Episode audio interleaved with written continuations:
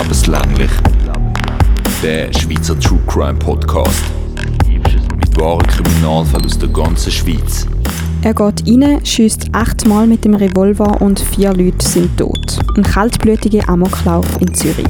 Oder doch eine Tat, wo man irgendwo durch kann verstehen kann. Der ganze Fall von 1986 und die Hintergründe von dieser Tat erzählen wir in der aktuellen Podcast-Folge.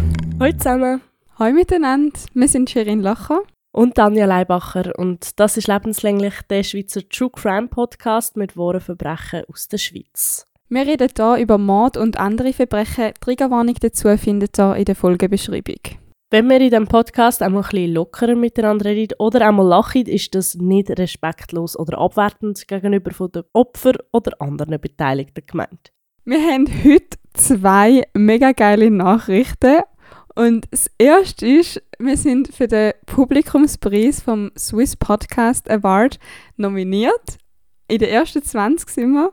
Und wir können jetzt für uns voten. Ihr findet den Link zum für uns zu voten in unserer Folgenbeschreibung. Und wir würden uns natürlich über jedes Vote mega freuen. Man kann, glaube einmal pro Gerät abstimmen oder mehrfach für uns zu voten. Und zwar, indem wir einfach mehrere Server oder Explorer braucht. Ja, ich glaube, unsere Konkurrenz bei dem Podcast Award ist riesig. Mhm. Aber irgendwie wollen wir ein bisschen beweisen, dass wir die geilste Community haben, die am besten für uns abstimmt. Das schaffen wir irgendwie. ja, es ist schon rechte Konkurrenz in dem Pod inne von diesen 20 Podcasts, aber trotzdem mega cool, dass wir dabei sind und ja, dann ganz flüssig voten bitte. Genau. Und ja, und dann haben wir noch eine zweite News und zwar freut uns die eigentlich fast mehr wie der Podcast Award, wo wir nominiert sind. Und zwar einfach aus dem Grund, weil wir an dem schon ewig am Schaffen sind, gefühlt. Also eigentlich seit dem Herbst, wo wir einen Ausflug gemacht haben auf eine Alp. Ich weiß nicht, vielleicht erinnert sich ein paar noch. Wir haben dort auch viele Insta-Stories gemacht und auch auf der Alp einen Podcast aufgenommen. Und dort haben wir natürlich auch ganz viel geplant und aufgeleistet und Ideen gesammelt, was wir alles machen in Zukunft. Und wir freuen uns auf den, wenn, ich weiß, das sagen immer so Influencer, so, so, ich, wir sind etwas am Planen, wir sagen noch nicht was. Ja. Aber, ähm, ja, ich möchte das eigentlich nicht sagen, aber wir sind etwas am Planen und sagen noch nicht was. Genau, jetzt hast du es gleich gesagt. ja, und jetzt ist es tatsächlich soweit. Wir können euch endlich sagen, was es ist. Sherin und ich haben seit dem September dort in der Alp oben an etwas geschafft, wo wir jetzt gerade beide anhaben. Und zwar haben wir unser eigenes T-Shirt gemacht, also unser eigenes lebenslänglich Merch, wo ihr ab dem Montag, also morgen, wenn die Folge rauskommt, könnt bei uns auf unserer Webseite bestellen. Und ja, wir freuen uns, wenn ganz, ganz viele in Zukunft mit dem Merch mal laufen. Wir haben eine scheiß Freude dran. ja, voll. Und vor allem ist es auch mega, mega wichtig, dass der Ganze langlebig und hochwertig ist und natürlich nachhaltig ist und in der Schweiz hergestellt wird. Darum haben wir uns dann für Verstin entschieden, eine Firma von Aarau, wo T-Shirt bestickt, bedruckt, was auch immer. Und es ist mega unkompliziert mit ihnen, das war echt cool. Wir haben uns dann für eine Bestickung entschieden, weil da halt auch mega lang hebt und nicht wüst wird und so. Und man muss auch wirklich sagen, also das T-Shirt, ich weiß, das ist Werbung für unser eigenes T-Shirt, aber es fühlt sich so toll an. Es ist der perfekte Stoff. Er ist so leicht fein also nicht so Raucher-T-Shirt-Stoff, sondern so mega feine. Es ist ein, nicht ein mega dickes, aber auch nicht so ein dünn billiges T-Shirt, sondern so eigentlich wirklich perfekt. Und ja, ich glaube, wir feiern es einfach böse. Ja, und es ist ein bisschen oversized und es ist einfach ein geiles Design. Und dann noch ein kleines Shoutout an unsere Kollegin Simona, die uns da designt hat, gezeichnet hat. Und es ist einfach so cool geworden. Ihr müsst es dann unbedingt anschauen auf Insta oder auf unserer Webseite. Und wenn es euch gefällt, gerne auch bestellen. Wir uns mega, mega fest freuen. Genau, für uns ist es auch so ein bisschen, wir haben wie so überlegt, was wollen wir machen, damit wir vielleicht endlich auch mal ein bisschen, wie soll ich sagen, mit dem Podcast ein bisschen Geld verdienen oder so.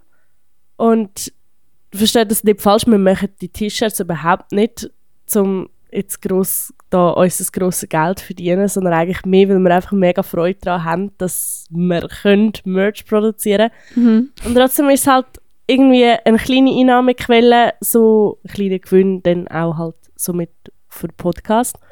Darum würde es uns mega freuen, wenn ihr uns auch dadurch ein bisschen würdet unterstützen für weitere geile Sachen, die wir noch in der Zukunft machen können. Genau. Auf jeden Fall schaut doch am besten T-Shirts selber an und dann freuen wir uns mega fest, wenn da ein paar Bestellungen reinkommen. Für die, die zu uns an Live-Event kommen, wir werden sicher auch T-Shirts mitnehmen. Ihr könnt also auch dann dort eure Shirts posten, nach Live-Podcast und so. Ich darf auch sonst zu uns kommen und ein bisschen schnurren. Aber wir haben sicher T-Shirts dann dabei und ihr könnt sie dann auch dort live anschauen und live posten etc. Und dann würde ich sagen, hätten wir das Thema Merch? Also, dann starten wir mit dem Fall. Am 16. April 1986 steht ein Mann am Morgen um 6 Uhr auf. Er ist eigentlich kein Frühaufsteher, aber in seinem Job ist das zum Standard geworden, dass er so früh auf muss. Seit er seinen aktuellen Job hat, schafft er nämlich fast 90 Stunden pro Woche und macht so etliche Überstunden. Er schafft häufig bis am Abend spät und fängt am Morgen schon wieder mega früh an. Heute Morgen liegt er noch bisschen länger im Bett wie gewöhnlich. Da will er noch die Wärme unter der Decke, wo ihn umhüllt, ein bisschen geniessen. Noch ein letztes Mal. Heute ist nämlich der Tag der Abrechnung. Heute ist das letzte Mal, wo er aufsteht. Das steht fest für ihn. Irgendwann rafft er sich dann auf, quält sich aus dem Bett und stellt das grelle Licht an. Er sitzt den Schreibtisch, schreibt sein Testament und unterschreibt zunderst mit seinem Namen und der Unterschrift. Die zwei folgenden Namen habe ich geändert. Seine Freundin Johanna erbt die ganze Wohnungseinrichtung. Seine Ehefrau Gabrielle, also zumindest ist sie auf dem Papier noch seine Ehefrau, die kommt den ganzen Rest über. Dann putzt er im Badzimmer normal Zähne und macht sich fertig für den Tag. Wenn er ready ist, packt er noch seinen Aktenkoffer. Dort kommt sein Revolver rein. Die Patronen für den Revolver packt er lose in seine Jackentasche von seinem dunkelblauen Jackett. Etwa am 7. verlässt er zum letzten Mal seine Wohnung. Er läuft ins Büro, wo auf der anderen Strassenseite von seiner Wohnung einem grossen Haus ist. Jetzt ist er wild entschlossen, seinen Plan heute durchzuziehen. Heute macht er Schluss mit all denen, wo ihn kaputt machen. Im Büro, an seinem Schreibtisch, schreibt er dann noch einen Abschiedsbrief an seinen Stellvertreter, den Alfred Küderli.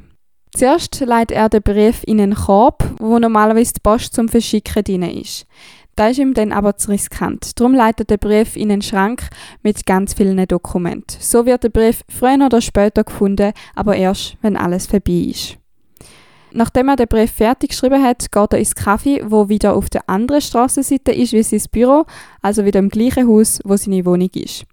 Im Café vis-à-vis, also das ist der Name, sitzt er dann kurz vor dem 7. an den Tisch und starrt ins Leere. Dort genießt er dann seinen Kaffee, weil er weiß, dass das sein letzter sein wird. Dann schaut er nach einer Weile auf die Uhr und sieht, dass es Viertel vor acht ist. Er muss sich langsam auf den Weg machen. Noch einen letzten tiefen Atemzug, wo nach frischen Gipfeli und Kaffee schmeckt. Dann verabschiedet er sich von der Kellnerin, mega lang und ausschweifend. Sie findet da recht verwirrend und sagt zu ihm noch, machen Sie nichts Dummes um Gottes Willen. Aber bevor sie mehr fragen oder noch tiefer darüber reden, steht er schon vor der Tür vom Kaffee auf der belebten Straße raus. Er geht wieder in sein Büro, wie immer, mit seinem Aktenkoffer. Kurze Zeit später kommt er aber wieder aus der grossen Eingangstür raus. Er wird nämlich seinen silbrigen Honda gerade neben der Tür parkieren und macht das auch. Wenn sein Plan aus irgendeinem Grund wird schief gehen oder scheitern, dann müsste er flüchten und so könnte er dann gerade in sein Auto kumpen. Nach dem Umparkieren wird er schon im Büro von seinem Stellvertreter ähm, Alfred Küderli erwartet. Der Mann sagt am Alfred aber, dass die morgige Besprechung heute nicht nötig sei. Er fühlt sich komisch, weil er heute Morgen ja gerade noch einen Abschiedsbrief verfasst hat an Alfred und der weiß nichts davon.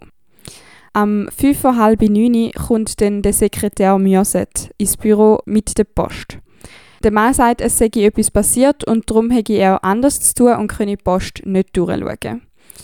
Dazu fügt er noch, gegen ihn, also der Mürset, liege kein belastendes Material vor. Der Sekretär ist sichtlich verwirrt, weil er aus dieser Aussage nicht schlau wird. Er sagt, er komme nicht daraus. Der Mann sagt, er müsse da auch nicht verstehen und lächelt den Sekretär an.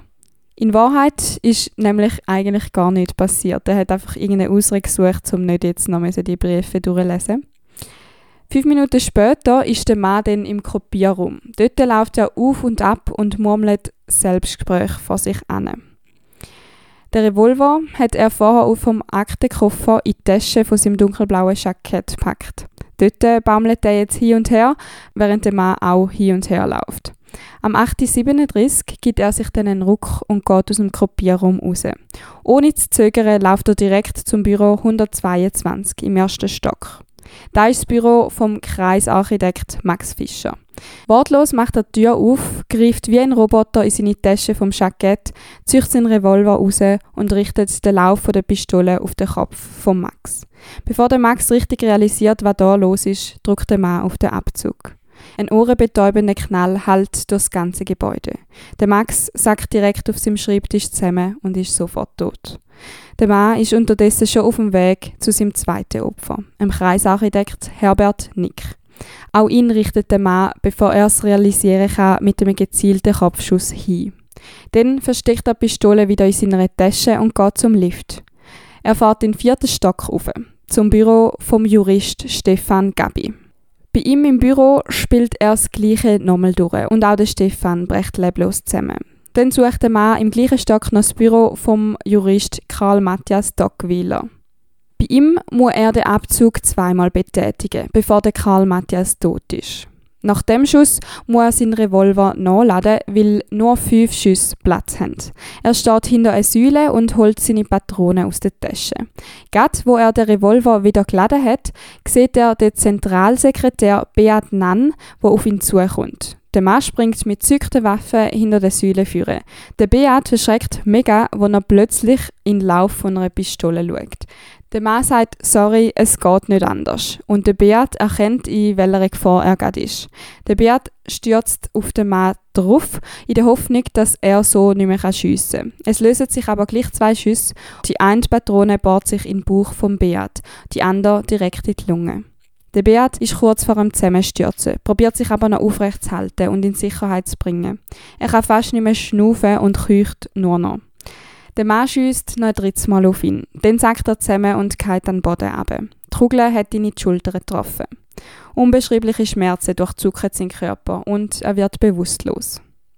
Etwa am 9 Uhr verlässt der Mann den fluchtartiges Gebäude durch den Haupteingang.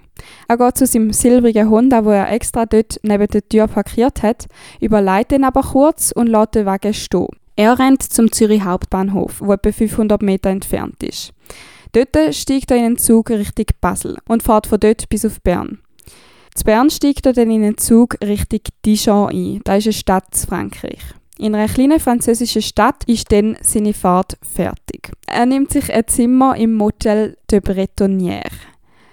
Nach vier Tagen muss er aber auch dort wieder schnell weg, weil ein Hotelangestellte, wo eigentlich sein Zimmer putzen will, seinen Revolver gefunden hat. Er hat nämlich den unter seinem Kopfküsse einfach versteckt und denkt, es sieht niemand. Wenn ich würde einen Revolver unter dem Kopfküsse verstecken, hätte ich immer Angst, dass der sich abgeht und mir in den Grind schiesst. Ich weiß nicht warum, aber ich könnte das niemals machen. Ich könnte auch nicht einen Revolver so in ein Halfter rein tun, wo man so eine Hose hat. Weil ich einfach Angst habe, dass ich mir dann ins Bein schiessen Aber der Sieg ist ja gesichert, von dem her passiert ja nichts. Aber trotzdem, ich könnte glaube nicht schlafen. Ja, also ich will auch nicht unbedingt auf einem Küssen schlafen, wo ein Revolver drunter ist. Ganz ehrlich, aber ja. Auf jeden Fall hat sich ja dann herausgestellt, dass das nicht das beste Versteck ist und darum flüchtet er dann von seinem Motel. Im Dorf Saint-Loup de la Salle findet er den Unterschlupf. Er checkt in der Pension La Terrasse ein. Dort war er früher schon manchmal in der Sommerferie. Von seinem Zimmer aus schreibt er dann seiner Freundin, der Johanna, einen Brief. Er redet in dem Brief von Selbstmordgedanken. Am Morgen vom 16. April ist er ja noch felsenfest davon überzeugt gewesen, dass er nach der Tat auch sein Leben beenden will. Jetzt äh, im Brief zögert er aber. Sterben sei doch nicht so einfach, wie er sich denkt hat. Zumindest nicht, wenn man es selber machen will. Währenddessen in der Schweiz. Nachdem er geflüchtet ist, steht in der Schweiz mit fetten Buchstaben in gefühlt allen Zeitungen gesucht, wegen vierfacher Tötung und Tötungsversuch. Der Beat Nann, der drei Kugeln abbekommen hat, hat nämlich den Amoklauf als einziger schwer verletzt überlebt. Unter dem Titel sind zwei schwarz-weiße Fotos. Der Mann schaut einem freundlich entgegen. Er hat graue Löckli und einen Anzug an. Auf dem einen Bild hat er eine Brille und auf dem anderen nicht. Und darunter steht sein Name. Günther Canun. Am 13. September 1941 geboren und er sei Architekt und Chef der Baupolizei.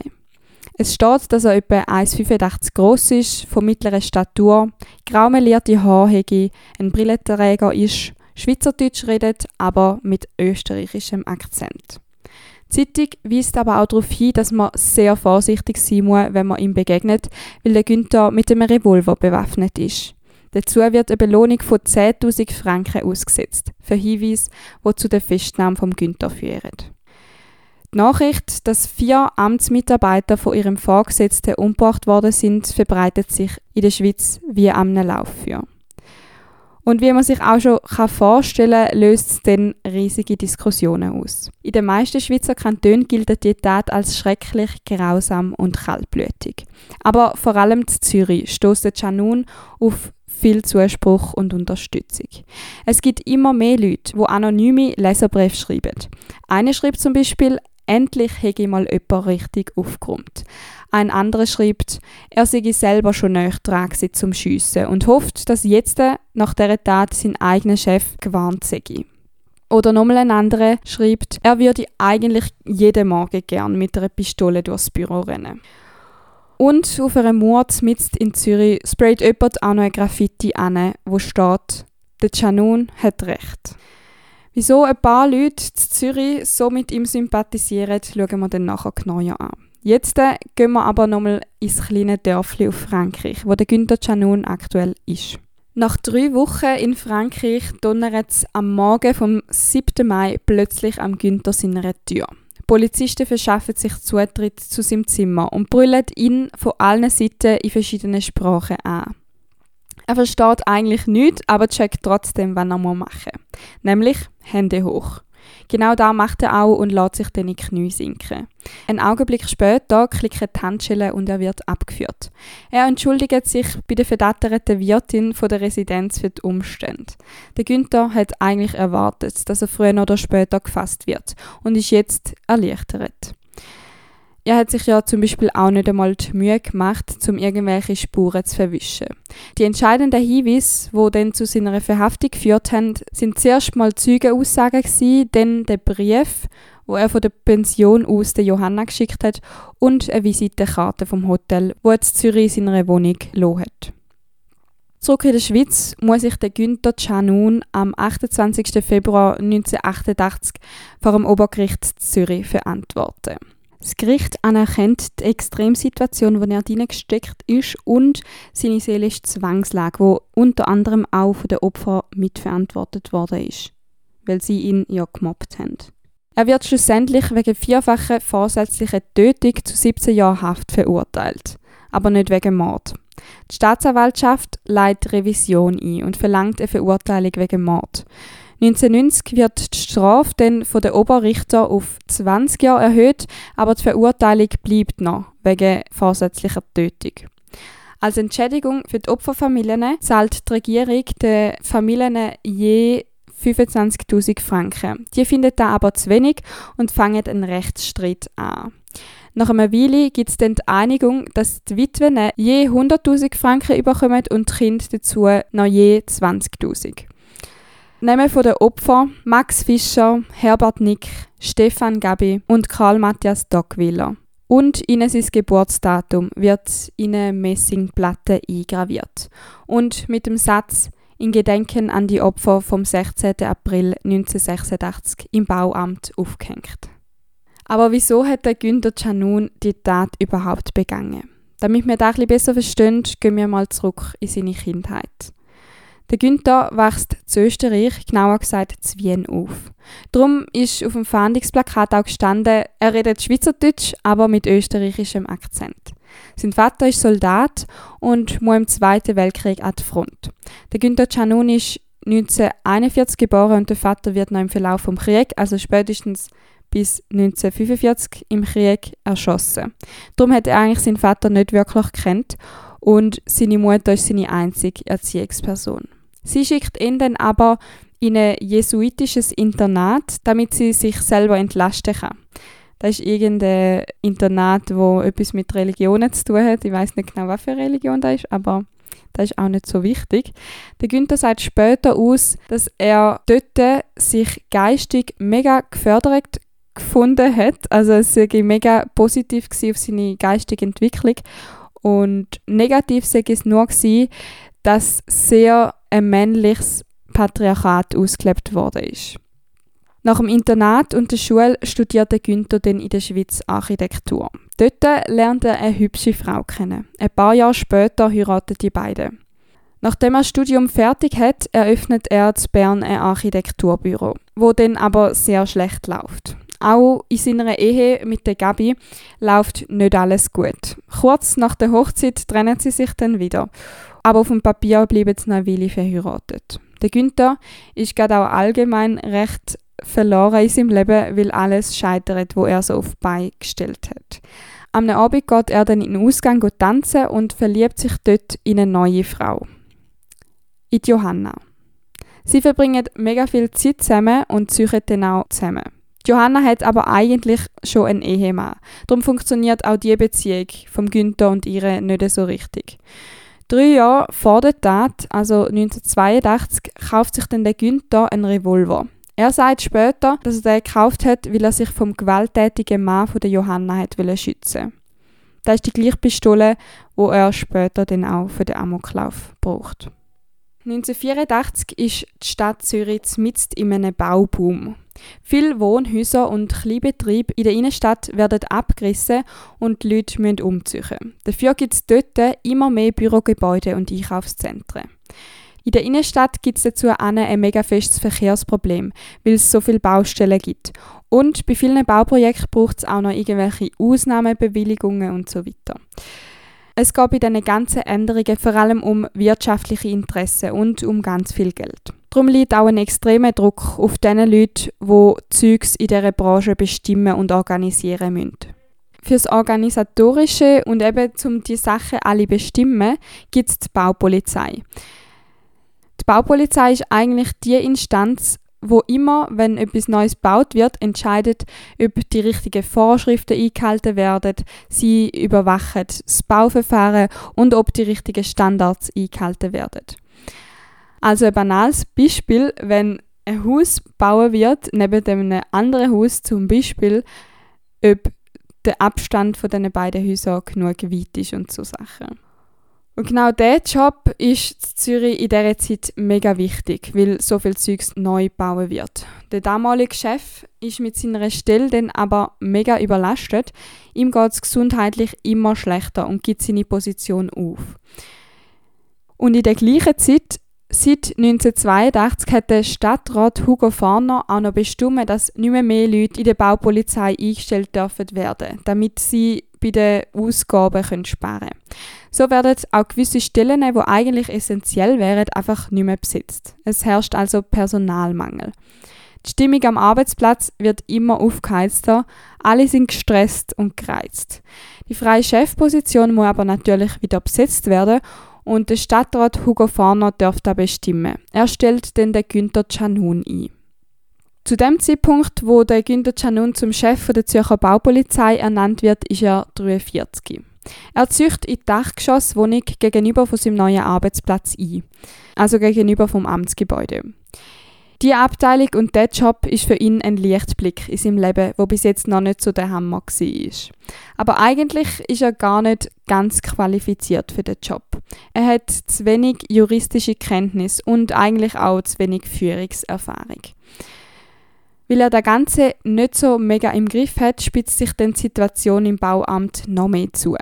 Mega viel Arbeit bleibt einfach liegen, Kontrollarbeiten werden nicht mehr gemacht und mega viele Fristen werden überschritten. So verliert die Bauwirtschaft Millionen von Franken. Der Günther verliert langsam aber sicher den Überblick. In einem Brief an seinen Vorgesetzten beklagt er sich zum Beispiel darüber, dass er mega viel und mega lang muss arbeiten muss, meistens etwa 86 Stunden pro Woche und normal ist ja eigentlich 40. Also er schafft mehr wie doppelt so viel. Er bleibt häufig bis am Abend am 11 Uhr im Büro und steht am Morgen am 6 oder 7 Uhr schon wieder vor Ort.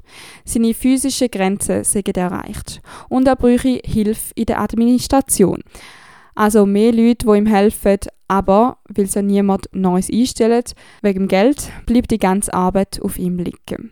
Sein Leben spielt sich mehrere Jahre nur in drei Räumen ab. In seiner eigenen Wohnung, in seinem Büro und in seinem Lieblingscafé.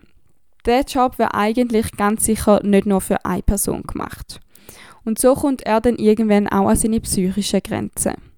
Am Arbeitsplatz gibt es immer mehr Meinungsverschiedenheiten zwischen dem Günther und seinen Mitarbeitern. Und der Günther ist meistens allein mit seiner Meinung. Seine Mitarbeiter beschweren sich immer mehr und immer häufiger. Als Maßnahme wird dann dem Günther seine Probezeit verlängert. Da macht es, weil so wäre es einfacher zum ihm künden, wenn sein müsste. Seine Mitarbeiter sagen zum Beispiel, er sei mega kompliziert oder unfähig und inkompetent. Immer mehr wollen, dass er abgesetzt wird und sie einen neuen Chef bekommen. Ein Jahr vor der Tat ist der Günther auf sich allein gestellt. Seine Mitarbeiter haben sich komplett von ihm abgewendet, gehen ihm möglichst aus dem Weg und fragen nur noch das Nötigste. Der Günther beschließt sich einmal auch in seinem Büro ein, damit niemand kommen kann, der hässig auf ihn ist. Auch seine Privatsituation wird immer schwieriger. Mit seiner Freundin der Johanna ist er ja eigentlich zusammengezogen, obwohl sie noch einen Mann hat, aber sie zieht dann auch irgendwann wieder aus und geht wieder zu ihrem Mann und dem Kind zurück. Und die Trennung von der Frau Gabi ist jetzt dann bald auch schriftlich auf Papier festgehalten. Der Günther hat keinen Grund mehr zum Heimgehen, darum ist er noch viel mehr und viel öfter in seinem Büro und arbeitet noch viel mehr wie sonst schon. Im Büro geht es ihm aber auch nicht gut und die Stimmung wird immer schlechter. Ein Mitarbeiter, der später eines der Opfer ist, dem gibt er sogar ein Besuchsverbot in seinem Büro. Am Silvester 1985 kommt der Günther mit einer Familientherapeutin ins Gespräch. Ihm erzählt er all seine Probleme an dem Abend. Von über 660 Überstunden erzählt er und von schlaflosen Nächten. Er scheint froh zu sein, dass er jemanden gefunden hat, wo noch alles anvertrauen kann. Aber wo wieder der Alltag anfängt, fängt auch wieder der Stress an. Es gibt nur noch einzelne Mitarbeiter, die hinter dem Günther stehen. Zum Beispiel sind Stellvertreter der Alfred Küderli. Er ist einer der wenigen, die ihn unterstützen beim Arbeiten. Ihm schreibt der Günther vor seiner Tat ja dann auch noch einen Abschiedsbrief. Später erzählte Alfred, dass die anderen Mitarbeiter den Günther wie ein Hund in Ecke getrieben haben. Also anders gesagt, sie haben ihn gemobbt. Aber dort mal ist das Wort noch nicht erfunden gewesen. Der Günther leidet mittlerweile auch noch an einer Erschöpfungsdepression. Sechs Wochen vor der Tat findet in Zürich die Wahlen statt. Und der Hugo Farner, der von der FDP ist, wird nicht mehr als Stadtrat gewählt. Damals gewinnt Ursula Koch von der SP die Wahl und löst ihn ab. Der Hugo Farner hat die Wahlen wahrscheinlich verloren, weil er für eine Finanzkatastrophe zuständig war. Nämlich haben die Zürcher bei einer Abstimmung festgelegt, dass der Umbau vom Zürcher Kongresshaus 40 Millionen Franken darf kosten. Unter der Leitung von Hugo Farner hat es dann aber fast 70 Millionen Franken gekostet, was natürlich nicht dem entspricht, was das Volk abgestimmt hat. Darum ist irgendwie klar, dass er nicht mehr gewählt wird. Der Hugo Farner hat ja den Günther dort mal als Chef bestimmen und jetzt darf aber die neu gewählte Ursula Koch jemand anders bestimmen, wenn sie will. Die Medien in Zürich spekulieren schon, ob echt Günther bald seinen Job verliert. Erstens wegen der Ursula Koch und zweitens, weil er das Geschäft ja sowieso nicht ganz im Griff hat. Der Günther lebt jetzt in einer Angst um seinen Job. Vielleicht hat Ursula Koch ja wirklich vor, jemand anders in diese Position zu bringen. Er fühlt sich als Mensch und als Fachmann entwertet. Drum nimmt er sich vor, die Sache selber zu lösen.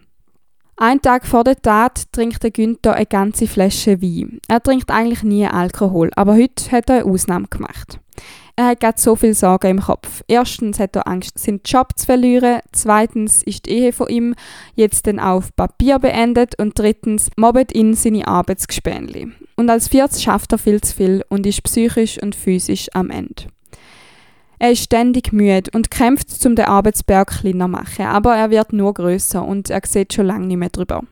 Er trinkt an dem Abend in seiner Wohnung am Tisch noch den letzten Schluck Wein und genießt, wie sich der Geschmack auf seiner Zunge verbreitet. Der letzte Wein von seinem Leben, denkt er. Sein Plan steht. Morgen werden alle für die Scheiße, wo sie ihm antun, zahlen. Es wird schnell gehen, da ist er sich sicher. Ins Gebäude rein, die Sache erledigen und dann sein eigenes Leben auch auslöschen. Etwa am 10 Uhr geht er dann ins Bett.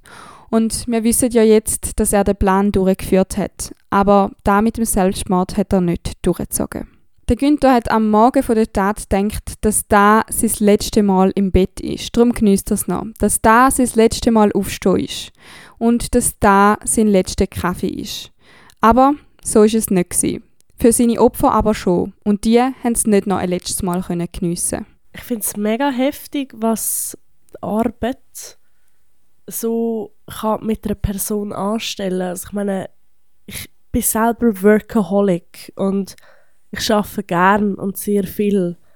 Aber dass einem das so kann kaputt machen und dass Selbstmord und ein Attentat eigentlich der einzige Ausweg ist, den man sieht, das stelle ich mir wahnsinnig schlimm vor. Also eben, der Typ der hat so viel geschafft und immer ja, weiß auch nicht.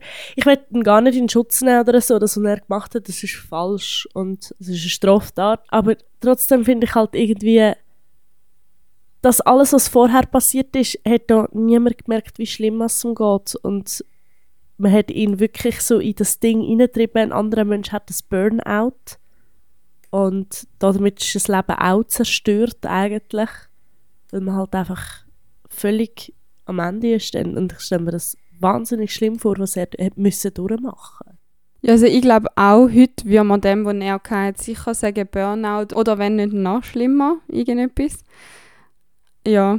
Und jetzt äh, ich nochmal schnell zurück zu der Frage, wieso dass es so viele Leute hat, die mit dem Günther Canun und seiner Tat einverstanden sind und dann eben auch Leserbriefe Zeitungen geschrieben haben und so weiter. Viele haben sich irgendwie in einer Art halt einfach können mit ihm identifizieren oder eben wie du jetzt gesagt hast, ein bisschen tut er da auch leid. Logisch, er hat etwas Schlimmes gemacht, aber es ist einfach so, die Umstände, man kann es irgendwie nachvollziehen ein bisschen. Und so ist es auch bei den Zürcherinnen und Zürcher gewesen, zum Teil. Ein paar haben vielleicht auch einen mega strengen Job, haben auch gerade eine Krise in der Liebe oder sind auch irgendwie psychisch nicht auf der Höhe.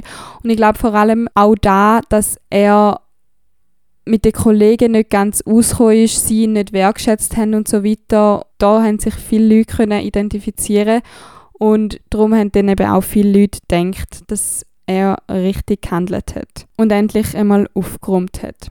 Ja, ich verstehe die Leute irgendwo, weil eben wahrscheinlich haben die sich auch in dem Moment schlimm gefühlt oder weiß nicht was und trotzdem finde ich, ist doch so etwas niemals die Lösung. Und vor allem, du hast am Anfang gesagt, von einem, der so sagt, so, hey, ja, ich überlege mir auch jeden Tag mit einer Pistole ins Geschäft zu gehen oder mein Chef, ich hoffe, er lernt jetzt aus dem, muss ich einfach so sagen, hey, sorry, aber entweder redest du mit deinem Chef, deiner Chefin und es ändert sich etwas oder geht für Deckel, sucht einen anderen Job.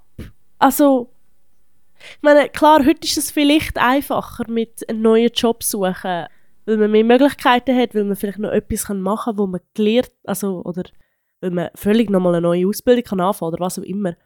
Aber dennoch, also ja, voll. Mord ist nie eine Lösung.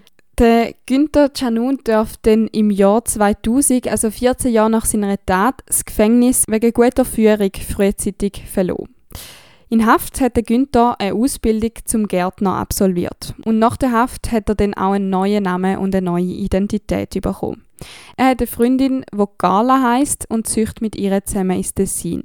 Dort fängt ein neues Leben an. Zuerst leben sie in Ascona in der Nähe und dann in Losone am Lago Maggiore. Sie geniessen ein unscheinbares Rentnerleben. Am 21. Dezember 2015 joggt eine U16-Fußballmannschaft entlang vom Lago Maggiore. Es nieselt und der Himmel ist grau. Aber die Jugendlichen lassen sich nicht aufhalten. Neben ihnen plätschert der Fluss vor sich hin. Der Blick haben die meisten auf den Boden gerichtet, wo ihre Füße über den steinigen Boden springen. Irgendwann kommt ihnen ein älterer Herr auf dem Velo entgegen. Der Mann hat in der rechten Hand einen Regenschirm und hat darum kein gutes Gleichgewicht auf dem Velo und fährt Schlangenlinie. Je näher der Mann kommt, desto mehr erkennen die Jungen. Es ist ein älterer Mann mit grauen Locken und einer Brille. Und der Mann hat keinen Helm an. Der Weg, wo die Jungs drauf joggen, ist sehr schmal. Sie können nicht so schnell Platz machen und gehen davon aus, dass der Velofahrer schnell anhaltet. Aber er bremst nicht und fährt mitten in die Menge rein. Er verwünscht drei von den Fußballer an den Schultern. Sie können aber noch wegspringen. Dann verliert der das Gleichgewicht ganz und hat keine Kontrolle mehr über sein Velo. Er stürzt schreiend sechs Meter in die steinige Böschung der Matcha ab. Sein Velo kracht auf den Boden und er schlägt mit dem Kopf auf den Felsen. Aus seinem Kopf tropft Blut raus und er bleibt liegen. Recht schnell ist klar, dass er tot ist. Sein Name wird später durch den Totenschein bekannt und öffentlich. Claudio Trentiniglia, früher noch besser bekannt als Günther Canon. Boah. Boah, ich schau, egal was er gemacht hat oder was jemand gemacht hat, aber so ein Ende wünscht man doch niemandem. Also, ja, weiß nicht, ich würde zum liebsten einen dummen Spruch machen und sagen, Kinder, was lernen wir daraus? Helm anlegen. Aber ich finde das irgendwie mega traurig, weil er hat seine Strafe abgesessen, hat das wahrscheinlich alles eingesehen, hat das wahrscheinlich bereut, was er gemacht hat, wo er wieder hat können klar denken hat, eine Ausbildung zum Gärtner gemacht, einen Beruf, den er wahrscheinlich erfüllt hat, wo er wahrscheinlich noch den Rest von seinem Leben, wo er noch arbeiten musste, noch können als Gärtner irgendwie noch etwas machen etc. ist nachher das, das Ziel gezogen, hat noch eine neue Frau kennengelernt, dass man ihm mega mag gönnen. Und dann so etwas, das ist doch einfach, nein, oh, das ist gemein. Ja, ich habe den Fall so ein bisschen kennt, den Anfang zumindest, mit dem Amoklauf und so. Und als ich das gelesen habe, bin ich so geschockt. Ich so, oh mein Gott, das kann doch nicht sein, dass da auch noch passiert und dass da auch öffentlich ist und alles. Aber ja, voll. Also ich finde es auch logisch. Ich wollte es einfach erzählen, weil ich es mega spannend finde, aber es ist natürlich schon traurig, weil er ja eigentlich sein Zeugs abgesessen hat und man da niemandem wünscht. Ja. Ich bin mir bei dieser Tat zuerst irgendwie nicht sicher gewesen, als weil die bezeichnen muss, Attentat oder Amoklauf, weil mir Begrifflichkeiten nicht 100% klar sind. Wir haben ganz am Anfang von unserem Podcast, also in der Folge 1, schon mal ein Attentat besprochen. Und ich glaube, anhand von diesen zwei Fällen, also Folge 1 und die heutige Folge, kann man den Unterschied ganz gut beschreiben. Tat von Zug 2001 war ein Attentat, weil es dort um eine politisch oder ideologisch motivierte Tat gegangen ist. Bei den Personen, die bei einem Attentat drunter kommen, sind meistens Leute vom öffentlichen Leben, wo aber nicht die Personen an sich das Problem sind, wieso das Opfer werden, sondern die Organisation oder Partei oder Religion, wo sie angehören. Ein Amoklauf ist, wenn mehrere Menschen absichtlich getötet werden, aber es müssen keine berühmten Leute sein, also keine Leute, die in der Öffentlichkeit stehen. Da geht es eher darum, dass der Täter, der Amok läuft, meistens psychische Probleme hat. Der Begriff Amok bedeutet hässig oder rasend. Und der Fall heute ist ja weder politisch noch ideologisch prägt und sie sind auch keine Leute von der Öffentlichkeit. Der Täter hat psychische Probleme gehabt und er hat die Tat begangen, weil er plötzlich rasend war und hat darum mehrere Leute umgebracht. Darum ist der Ganze als Amoklauf zu bezeichnen. Was bei den beiden Wörtern aber gleich ist, ist, dass bei diesen Taten drei oder mehrere Leute ums Leben kommen. Darum kann man das Ganze auch als Massenmord bezeichnen. Auf was ich auch noch schnell eingehen will, in Amerika sind Amokläufe viel, viel häufiger wie hier in der Schweiz. Und da nicht einfach, weil die Amerikaner irgendwie schneller hässlich sind oder mehr psychische Krankheiten haben. Es ist hauptsächlich auf das Waffengesetz zurückzuführen. In Amerika ist das Waffengesetz Sache der Bundesstaaten, also es ist in jedem Bundesstaat ein bisschen anders, aber generell sehr locker. Am lockersten ist das Gesetz in Texas. Dort kann man schon ab 18 Pistolen, Revolver oder Gewehr legal bei einem Händler kaufen. Vor 18 dürfen sie keine Waffen kaufen, aber von einer Privatperson auslehnen und mit sich tragen in der Öffentlichkeit als Selbstverteidigung oder für die Jagd. Die über 21-Jährigen dürfen alle Waffen kaufen und dürfen die auch mit sich tragen in der Öffentlichkeit, wenn sie ein sauberes Vorstrafenregister haben. Und da ohne Waffenschein. Auch hier in der Schweiz ist das Waffengesetz eher liberal. Wir sehen ja auch hier in der Schweiz irgendwie fast jede Woche mal irgendwelche Militärler mit ihren Waffen umeinander spazieren, zumindest in der Stadt oder auf dem Bahnhof oder im Laden oder keine Ahnung wo. Aber da ist es so, dass es viel genauer dokumentiert ist, wer welche Waffe hat und man braucht für alles irgendeine Bewilligung, einen Waffenschein oder man muss die Waffe zumindest gemolden haben. Auch da darf man keine Vorstrafe haben und erst ab 18 eine Waffe erwerben.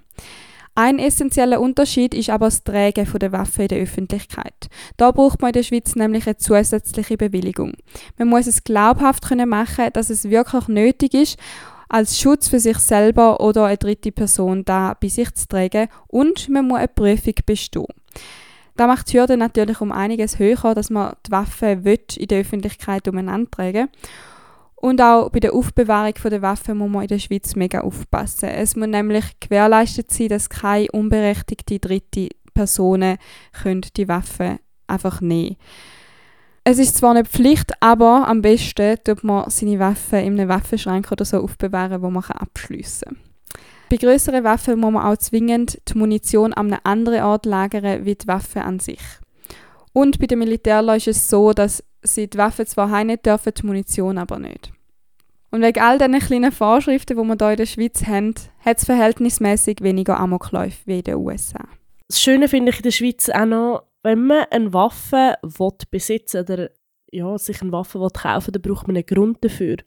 Und das kann zum Beispiel sein, dass man irgendwie in einem Schussverein ist, dass man berufswegen eine Waffe braucht, wie zum Beispiel JägerInnen.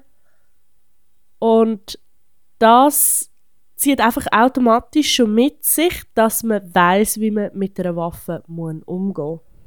Und klar, natürlich kann sich jeder für irgendeinen Schießverein anmelden und so.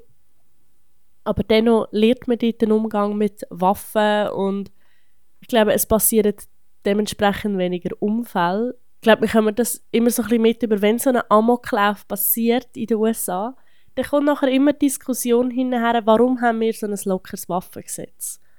Und dann heißt es immer so, ja, die Amokläufe, die können nur passieren, weil wir so ein lockeres Waffengesetz haben. Und dann kommen die anderen, aber ich brauche Waffen, um mich zu verteidigen. Ja, vor was musst du dich denn verteidigen?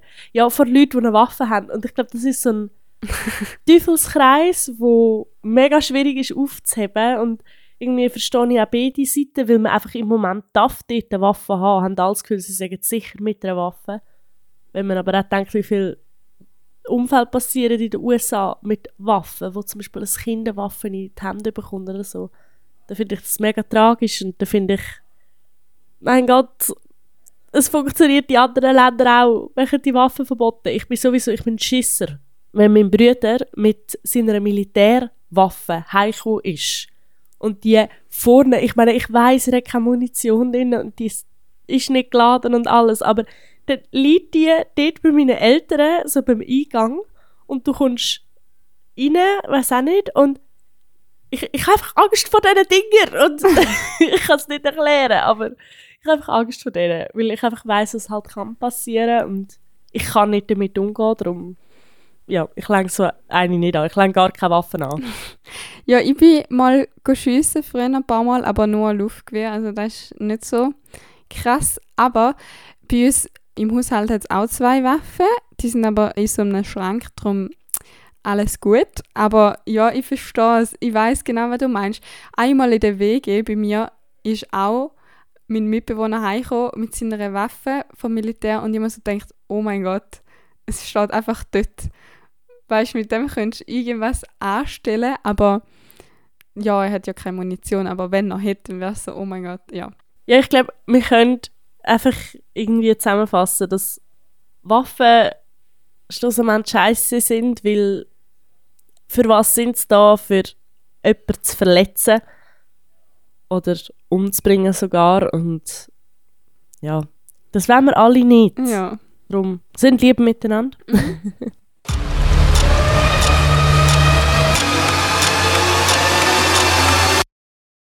True Crime Tipps. Gut, für den heutigen True Crime Tipp, wir haben schon ein bisschen vorgegriffen, vor etwa 10 Tagen oder so. Aber ich werde euch rückwirkend zum letzten Fall, den wir gemacht haben, das mal einen Podcast empfehlen, und zwar Money Matters von der Miss Finance. Sie hat nämlich zum Thema häusliche Gewalt eine Podcast-Folge aufgenommen, wo es eigentlich darum geht, was Geld mit toxischen Beziehungen und halt eben häuslicher Gewalt zu tun hat. Ich finde den Podcast sehr interessant und mega empfehlenswert für alle, die sich noch ein bisschen mehr in das Thema häusliche Gewalt Mhm. eindingsen. Wir haben ganz kurz das Thema Geld angeschnitten, gehabt, aber halt nicht so groß und dort kommt der noch eine Ergänzung über. Ja. ja gut, dann würde ich sagen, könnt go voten für uns Yes. und äh, könnt auf unsere Webseite unser Merch mal go anschauen und bestellen natürlich. Ganz viel Freude herrscht bei uns. ja. ja, in dem Fall hören wir uns in zwei Wochen wieder.